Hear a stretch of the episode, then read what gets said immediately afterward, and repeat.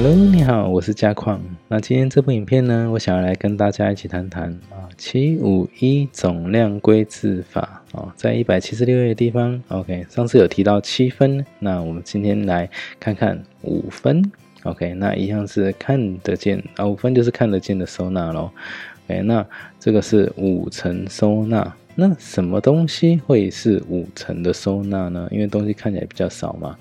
大家有没有去看过啊？比如说 Coach 啊、LV、万宝龙哦，这些比较偏精品的东西，你会不会发现他们的橱柜里面、橱窗里面，是不是它不会把它摆得很满，甚至连七层都不到，顶多只有摆到五层而已。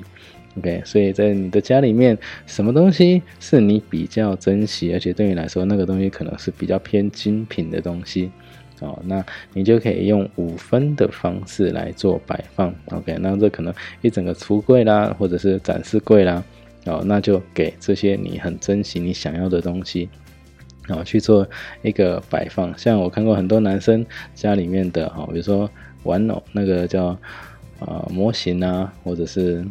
公仔之类的哦，那些东西可能有些人哦很宝贝这些东西，那可能就会用这样的方式放。那可能女生就是个名牌包啦，哦，或者是啊很贵的衣服之类的。OK，那也可以用这样子一个方式啊去保护你的东西哦。好，那有五分，那在最后一个就是一分。OK，那一分的话就会变成是展示收纳。OK，那什么东西会需要用到一分呢？我想大家有没有去过美术馆？那美术馆里面有一幅画非常的有名，叫做《蒙娜丽莎的微笑》。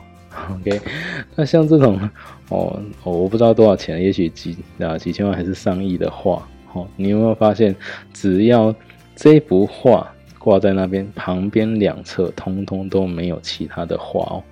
OK，哦，通常我们去美术馆看，是不是一排画啊，一整排那个墙壁那一全部都挂满？但是呢，就唯独像这种非常非常名贵的画，可能这一个墙壁就只有这一幅而已。OK，好，那这个就是啊，对你来说可能就是像这种更高价，然后更你正想要珍藏的东西，哦，那这个空间就留给他就好。OK，那这个就是所谓的一分。一分法的那个哦收纳的方式，OK 好，所以呢，大家就可以去看一看哦，尤其很多严选过的东西，有些可能会被你归类成精品，那有些可能就会哦像这种非常非常哦高高价的东西，那你就可以看看说你们想要用哪一种方式去做归类哦。好，那今天的影片就先到这里，我们下影片再见喽，拜拜。如果您觉得这部影片还不错，可以在底下谈谈您的看法，也记得订阅跟开启小铃铛，之后再为您带来更多精彩的断舍离影片。